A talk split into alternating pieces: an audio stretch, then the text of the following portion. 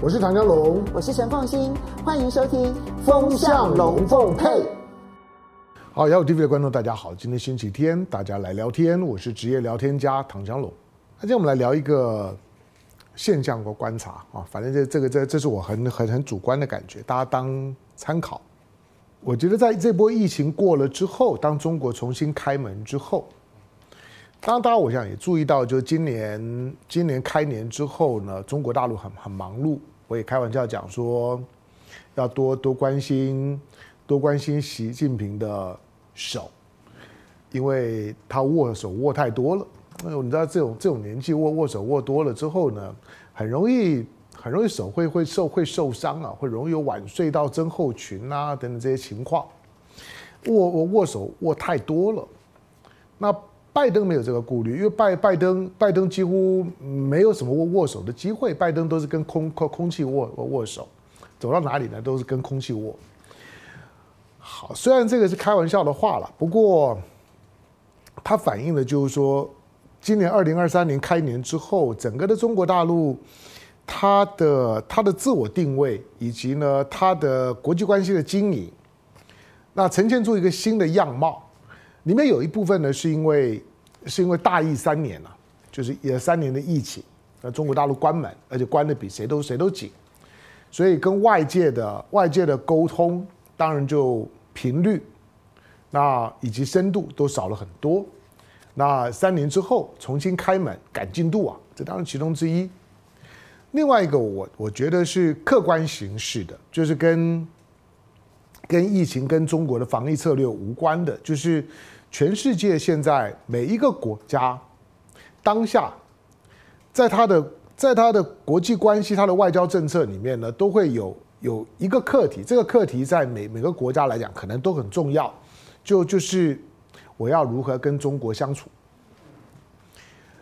那其他国国家会不会有这样问问题？呃，对，就是说你跟国与国之间嘛，双边或者多多边的关系，当然都会有一些的相处之道。可是我是说，当如何去跟一个崛起中的大国相处，因为因为中国在变化的速度是非常快的，因此它和所有国家的关系都在一个相对的调整、快速的调整的过程，跟其他的国家不太一样，因为大部分的国家不会经历过中国在四十年之内的那种的剧烈的变化，尤其四四十年年前。四十年前，呃，一九七八年改革开放，一九一一九七八年在台湾呢，就是民国六六六十七年，民国六十七年呢，就是我念高一的那那年，那是个啥啥时代啊？那个是一个台湾的台湾经济刚开始好，但但是大陆呢，相对大陆来讲呢，可能跟台湾开放的程度各方面都还差很多。可是四十年的时间，中国大陆的这段的过程是。人类历史上面大概没有经历过的，就有一个像这么大的一个庞然大物的体量呢，是是世界上人口最多的。那今年大概大概人口会被印度赶过了，但但是印度印度并并不重要。我是说，光光比人口其实并不足以彰显什么。我说这十四亿多人口的这样一个超级大的国家的体量，然后从一个从一个这么的相对的低度发展的水平，然后到今天让。全世界都必须要谈一谈中中国。那这个呃，谈中国这一件事情，有关于中国的 theory，它成为今天呢，你在关注国际事务的时候，你非得要要去累积、去吸收，以及形成自己的思考、看法，以及你作为一个国家的领导人，你都必须要去去调整。或者定位我跟中国的关系到底是什么？好，我把我把这些书什么都都放了，这不重要了。哎，跟就开聊吧。啊、中国在这四十多年的时间里面的变化，我们就从从鲁拉鲁拉谈起好了，因为鲁拉巴西的总统。那他克服万难的到中国做了这个访问，虽然这是他，我记得他是这是他第三次到中国的国事访问，因为他是回回国当总统嘛。那之前当总统呢，那那已经是十多年年前的事儿了哈。所以啊，他再再度回到了中国。我想以他这样一个曾经当过巴西总统，好不容易在他当总统的时候呢，让让巴让巴西的所有的饥饿的人口终于归零的努力，换到对巴西的治理有成绩的总统。那也曾经在当时两度到中国的总统，你对照过去鲁拉十多年前、二十年将近二十年前两度到中国，那个时候他并没有发出像这一次到中国这么的深刻的喟叹。我说喟叹就是说，从下飞机到了上海之后到北京，鲁拉给我这种感觉，就鲁拉鲁拉他是一个。呃，以我以我过过去对对这些呢国际政治的理解，鲁拉鲁拉是一个在政治人物里面来讲，一个算是很很感性的人，所以很感性的政治都不是他左或者右的问题，他是吃过很多苦的，他是来自于下层社会的，他学历学历不高，他曾经是个呢打工仔呢，一日三餐温饱都出问题，也就是他来自了巴西的底层是社会，挣扎的走到今天这个位位置，但是他并没有。并没有呢，就是说那种媳妇熬成婆的那种的傲慢感。相反的，他对于底层社会的那种的悲悯，就就就是我们看的那个悲惨世界啊的那种的悲悯之心，在鲁拉身上呢是明显。那因为他过去当总统，所以他就变成一个很好的参考坐标。就是他以前当总统来中国的时候，比较客套，没有没有像这一次，我觉得。我觉得他发出了一些很真诚的声音，那个很真诚的声音就是他看到中国的时候，如果如果用英文来来讲，他他不只是 surprised，他甚至是 astonished，astonished 就就就就是看到了之后呢，被吓傻了，就是哇哦，这个是中国吗？我十几二十年前来的时候，还不是这样啊。那他这次来，他看到的细节的部分，我就就就不谈了啦。他在上海啦，他他去参观这个参观那个，他陪着陪着呢，这个罗塞福也也是巴西的前前任的总统。那罗塞福到。到到到上海，然后的金金砖新银行、新开发银行、金砖新开发银行担任行行长，好吧，这这些呢都都是鲁拉这一次来来来来中国的重点。可是对我来讲，我我觉得鲁拉这一次来的重点是提供我一个视角。那这个视角，我觉得值得我解读，跟大家分享，同时形成一个形形成一个比较客观的世界观。鲁拉到上海，到北京。到北京当然都谈谈正事儿，可但是在上海，上海毕竟是亚亚洲现在首屈一指的商业大城。那在未来，我估计它它会很快的会会超过东京，成为亚亚洲第一大都会。当然，这上海的上海的地理条件的得天独厚了。我我过去也讲过，我在我在我念大学的时候我看过一看过一本那个在在台台大的那个。又旧又潮湿的发霉的那个图图书馆里面，我就翻的一些的档案资料里面，其中其中有一个有有一个讲上海开铺历历史的一个一本小小册子，那他开宗明义，他他讲那句话对我来讲呢，是是我对上海认识的开始，因为你知道我念书的时候，那时候两两岸之间还是形隔世境的，我们所有对大陆的理解都是透过很有限的媒体的资 资讯，然后那个时候能能够能够得到一点。感觉上面呢，比较第一手的大陆的大陆的讯息的时候，都会很兴奋，都觉得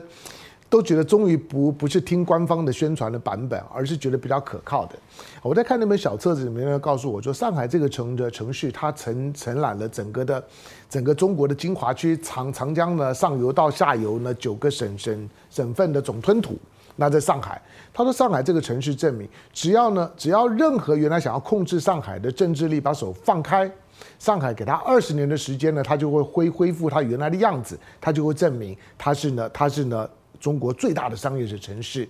它甚至也将会成为亚洲最大的商业城市。好，那鲁拉呢到上海，一个从从巴西来，那巴西它也有圣保罗啊，圣保罗、里里约热热热内卢这些的城城市。也也是巴西的商业，然后呢，人口很多的度假的大城，也有这种的南南半球的浪漫。可是呢，他到了他到了上海的时候，他看到的那个样子，因为他内心是有参考坐标的，那个参考坐标让他跟二十年前的他所理解的中国跟上海一对照之后，他就觉得这二十年里面到底发生了什么，会让会让中国的城市，而且不是只有上海，他很清楚的知道。整个的整个的中国的中国的爆发，不是只有一个点到现在为止，而是他看到现在的大陆，他知道这个上这个中国持续的爆发性的这样的一个成长跟发展，他未来还有一段的很长的这样的一个上上上升期。我认为这才是像是鲁拉这样子的感性的政治人物啊，他会觉得深受震撼。那个震撼的背后，我我觉得。会有点叹息，就是说，那我的国国家呢？我的国家为什么是这样？另外呢，也也会有一点，我想多多多多多少少啦，除了除了除了震惊，除了叹息，那如果理理智一点呢，总会开始思思索，就是那为什么我的国家跟跟中国不一样？那。鲁拉在在讲到巴西的时候，他当他当然讲了一些感性的话。这些感性的话，因为很很实在啊，所以我们也就是基本上他既不是黑，但是我也不认为他是吹，就是他是客观的在讲他的生命的经验，他在把一些的经验值呢拿出来，一个一个七十几岁的总统拿他的生命的经验值，他这次到了中国，他的视觉、听觉，他所有经历过的一切。的那些的经验值跟二十年前差距这么大的那种震撼的感觉，他想要去解释这个部分，以及呢，他所有的叹息的基础就是，其实四十几年前，巴西是比中国进步的。我们讲的进步啊、发展啊这些，我们都把它当做是一个一个正面价的价值哈，就是细细部的我们就不讨论了，我们不不不做太哲哲学的讨论，我们纯粹就是很直观的。就是他认为四十多年前的巴西是比中国更富有、更进步的，在这个概念上面，我觉得没有问问题。那之后，他看到现在的中国，他当然就开始思思索，他也在合理化，就是说我为什么要千里迢迢的一班飞机里面呢，坐着满满的巴西的企业家，然后还有呢一些呢他的。国会里面的连议长都跟着一起来，他几乎把巴西的精华都带来了。他在他在合理化说，我为什么要叫他们到中国来？因为中国果然不一样。因此，我不只要跟中国好，我要我要跟中国亲近。我的核心呢，就是说我要跟中国学，我要我的国家也像中国一样。而要跟中国一样这件事情，我觉得是鲁拉在这次访中的过程当中。我我觉得感受最深刻的，当卢拉在他过去当总统的任内啊，他其实已经已经已经表现出呢对于中国的特别的理解跟那种的如沐之情，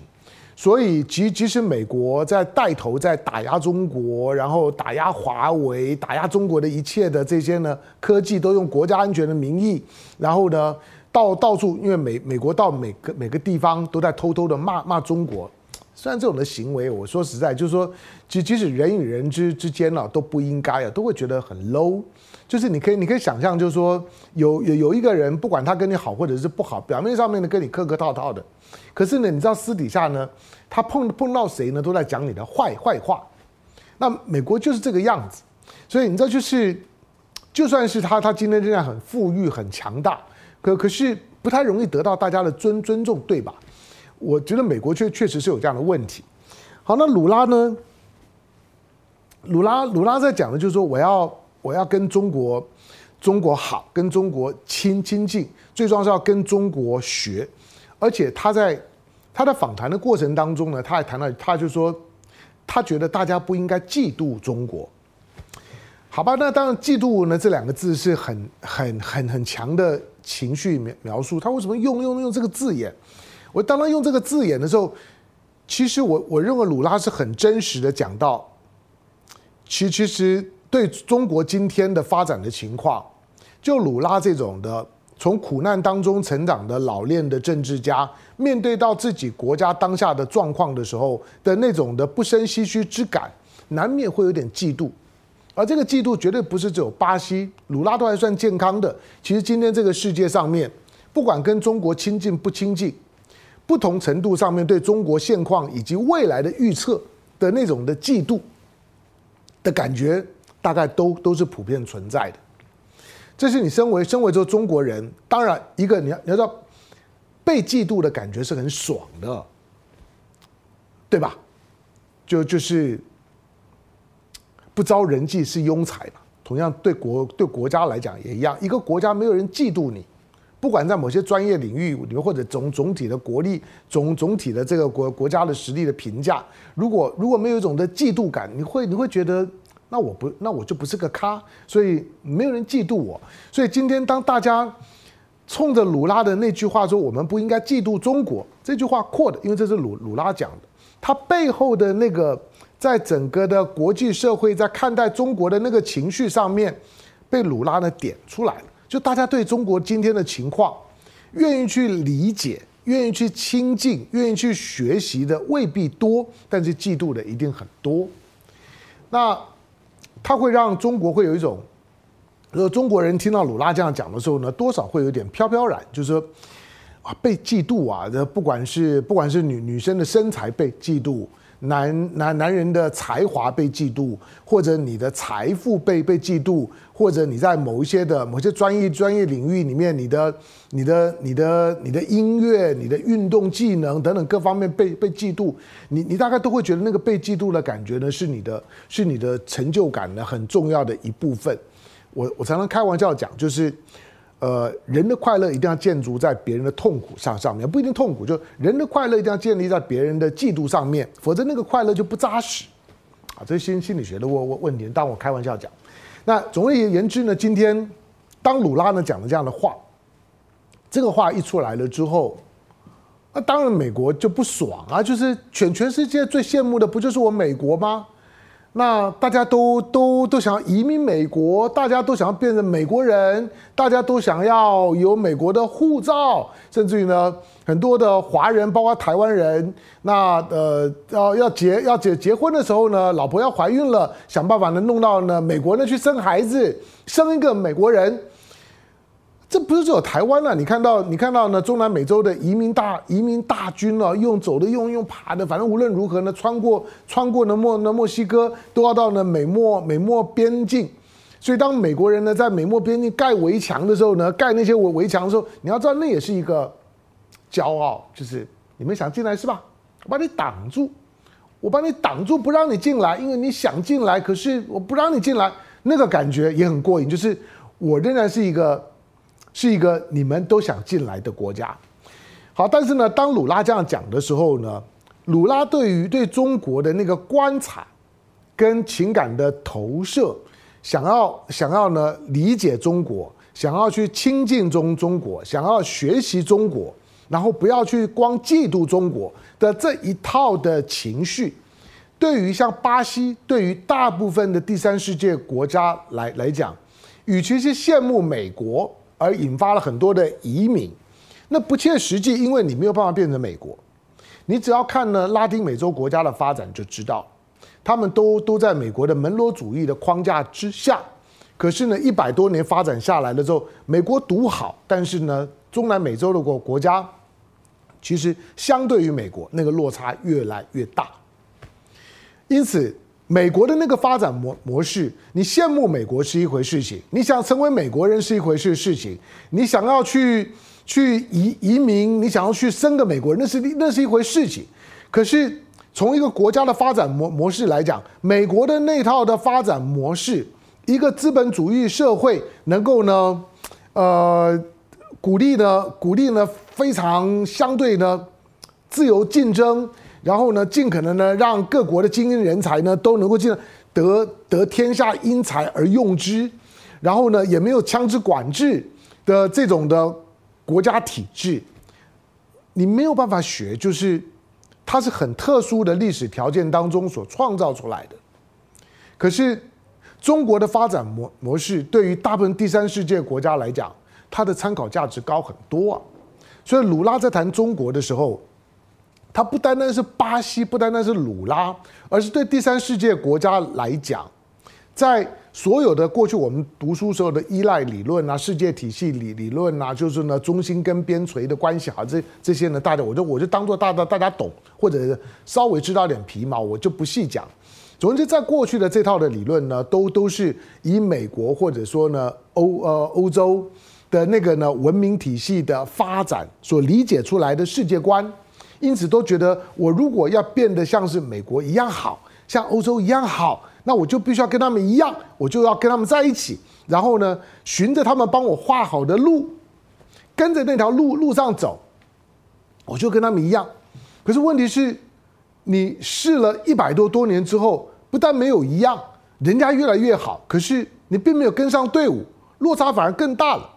之后你检讨之后发发现，你的内部的结构完全呢是由它所支配的。那你基本上面就是高度依赖它，你自己的内部的经济体系没有动能。呃，我我常常我常形容就是说，那种的外部连连连接的这种，就对于对于一个不在呢本土的外部的中心的依赖，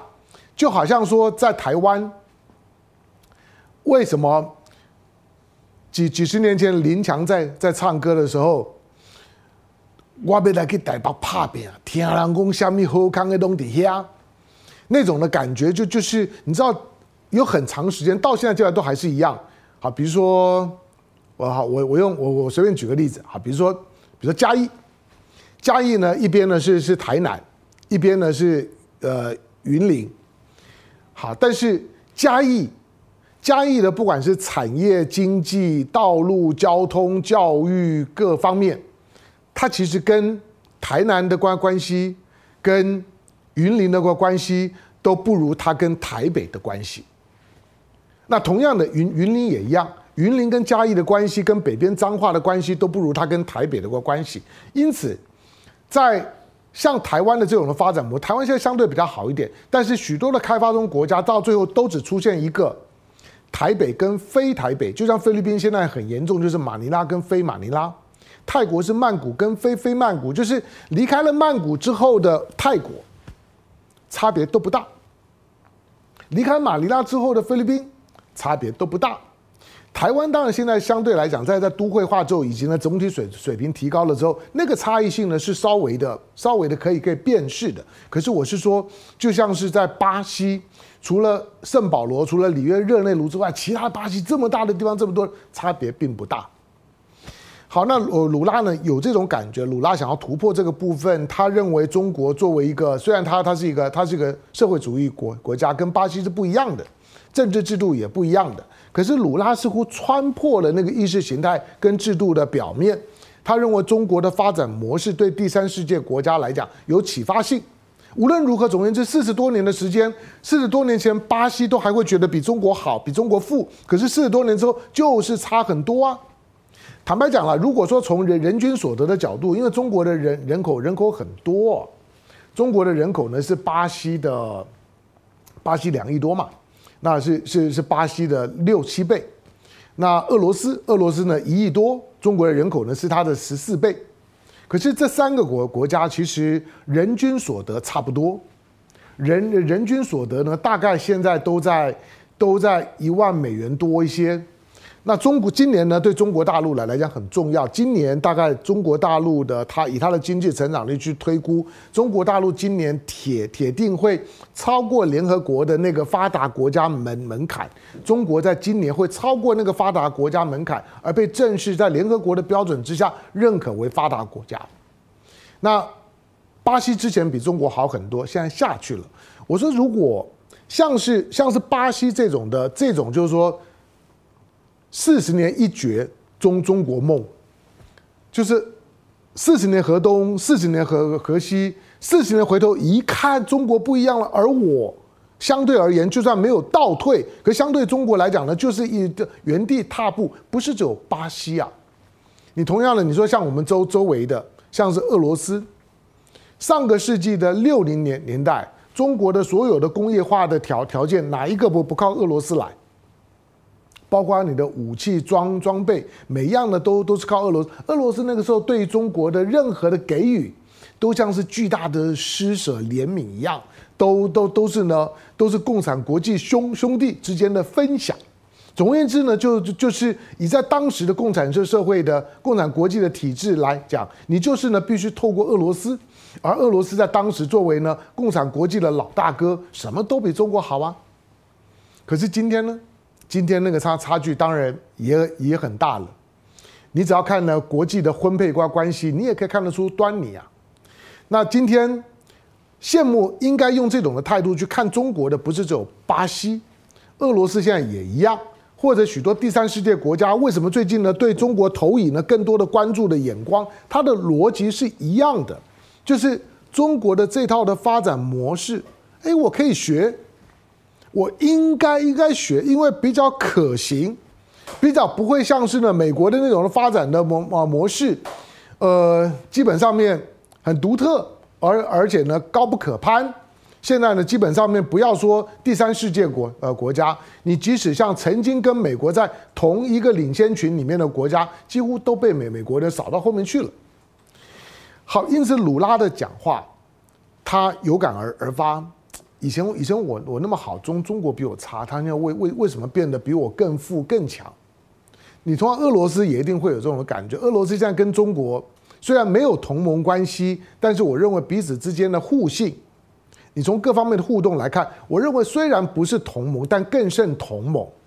美国跟他的盟友之间呢，虽然有同盟关系，但未必有同心。但是呢，今天的中俄之间的关系呢，反而呢，虽然没有同盟关系，但是却有同心。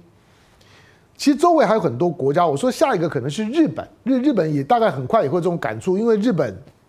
日本的停停滞已经非常的明显。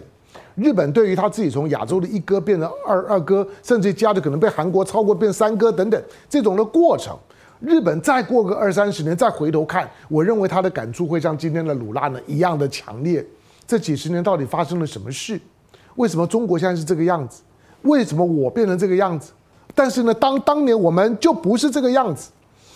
好，但是在面对到呢，大家呢会有会会对中国的现在的情况有一种的有一种的羡慕。因此，想要跟你学学的时候，中国的影响力，中国今天在国际社会的影响力，有很大一部分是建立在国际社会看到了中国发展模式的可行，羡慕，想学。因此，我想要靠近你，想多了解你。中国的影响力是在这个基础上面，才真正的能够的绽发出来。在这个基础上面，它绝对不不是。大家单纯的在在在做这种的量化分析，觉得因为中国的军事力量强大了，因为因为中国的中中中国的什么经济啦或者科技力量强大了，或者人人口多这些呢，其实它是个数字，但不是重点。我说重点是中国的这套的发展模式，可以把十四亿人从四十多年前，我我毕竟已经已经五六十岁了，我知道那个时候的中国是什么样子。今天大今天在中国大陆上面有点岁数的，你去问问看你的爸爸妈妈、爷爷奶奶，回顾一下他们的过去的生生活，他们大概只要描述能力稍微好一点，大概也都可以告诉你，哇，那个差别真的非常非常大。就基本上面，中国大陆很快就将有一个世代的人，就是他是把中国的发展的过程当中呢，最甜美的那一段，可以从甘蔗头吃到甘蔗尾，寿终正寝，那一代快出现了。好，那当鲁拉呢有有这种的喟叹，我们不要嫉妒中中国，我们应该呢应该除了羡慕之外，应该跟中国学的这种声音，中国学，他在鲁拉甚至法国马克龙的到访之后，我觉得他对国国际社会最大的影响就是那个中国学，China Theory，中国学出来了。就是固然你说啊，那这其实过过去那几几十年的时间研究中国，然后呢都讲的头头是是道，然后然后呢然后讲的中国是如何如何如何的如何的发发展，中国多么厉害，或者呢中国即将崩崩崩溃的那种的书很很多啊。但是我是说，总体来讲，如果你要在学校里面开一门课，那门课叫做中国学，那你认为这个中国学里面它该包括什么？当然了，包罗万万象了。我要我要我要讲的重点，对对对不起，我我讲的大概我因为时时间，我大概也就只能够讲到这么的皮毛。我就告诉你，就是说，鲁拉这一次的到访，他把他把过去一段时间国际社会在在讨论中国或者有关于中国的新闻的这些呢理解、处理，或者包括像是我们在台湾，你看到包括我在内的许多的名嘴们在。在谈中国跟这个世界的关系的时候的那种的讨论，它基本上面呢都是都是切片式的。也许在某些领域里面看到了什么，可是比较一个宏观的中国中国学，就是努力的去建构一套的大家比较容易懂的 theory，告诉大家为什么鲁拉会发出那样的声音，为什么四十多年的时间鲁拉会觉得。他的人生的前半截跟后半截看到的中国是两个国家，这种的情况，其实在台湾，在过去那个台湾前烟角木、台湾奇迹的那个年代，其实也也会啊。就是我我我我不久前也曾经上上另外节目讲过，我说我小的时候，我的周围的人都会觉得，只要离开台台湾，不要说去日本。哪怕呢去菲律宾，呃，去新加坡，上个世纪的这个七零八零年代去菲律宾，去曼谷，都觉得是到很进步的地方，都觉得哇比台北进步多了。台北台台湾真的比它差很多，就难免会有一点唏嘘之感，觉得很自卑。你想那个那个时候的菲律宾哦，泰国，然后之后的新新加坡，那那更不要说日本。台湾人到现在为止呢，对对日本仍然充满了那种。如如沐之情的原因，其实很很容易理解，就是就是不只是殖民，而是你看到人家到日本什么都都好。到日本以前小小的时候呢，我我记得，如果有人去日本，那要不要帮你买什么东西？又很贵哈，但是哎，你帮我买个日本剪刀，就日本听说日本剪刀很很好，就剪刀是什么东西？我告诉你，在在我小的时候有很长时间了。真的到日本去，就像你现在有人买免治马桶座，买买什么东西。我小时候印象就是，哎，你帮我带一本日本日本的剪刀回回来。那剪刀可以带回来吗？我也不晓得那时候那时候怎么带的带回来的。反正就是就是，如果有人去日本，就你帮我带一把日本剪刀回来。或者如果呢，在在在在台湾你买到了日本进口的剪刀，哇，这个是很好的东西。就像后来呢，看到呢德德国的双人牌什么东西的刀具一样，都觉得很好的东东西。那个是在一个对钢铁的品质呢，有有一种的定标式的，呃羡慕的感觉的时候。好，但是今天今天台台湾人去菲律宾还会有有那种觉得是一个进步地方的感觉吗？去曼谷会吗？我说不不是曼曼谷这个城市，而是曼谷以外的地方。到新加坡，你会觉得新加坡还还还还是呢，比台湾呢，比台北呢要进步一点。它的人均所得也还是台湾的一点五倍到两两倍。可是我说总体来讲，那个呢发展四十年的时间会改变非常非常多的事事情。所以生活在台湾呢，我们有时候过一天算一天，看不到呢明明天，看不到呢一只手的 one arm distance 以外的世界，就是觉得呢反正反正过过过就过吧。没有比较长线的思考，我只有鲁拉在告诉你，四十年会让一个大国天翻地覆的改变，也会让一个让一个大国呢不胜唏唏嘘，觉得自己虚度了四十年。我为什么特别讲四十年这个数数字？我说我我在过去在在在讲中国历历史好了，但我我历史还可以，但是但是并不是专专家。我说中国历史慢慢的几千年的长河，好日子不多。可是呢，好日子几乎都不会拖拖拖过四十年。我说像是中国人讲的汉唐盛世，汉文景之治之治，文景之治，文帝加景帝的文景之治，四四十年。我们说唐唐朝贞观之之治，当然贞观之治之后还有开元啊天宝，贞观之之治二十二年，加上开元天天宝加起来大概也差不多四十年。换句话说，好日子很少超过四十年。倒过来讲，今天四十年的时间，不管是台湾起来了，不管是呢中国大陆起来了，大家起来都很棒。华华人中国人正在过呢，中国历史上面当代的人是最幸福的，是最富裕的，这个是你要知道的。可是你必须要珍惜，当别人在羡慕你。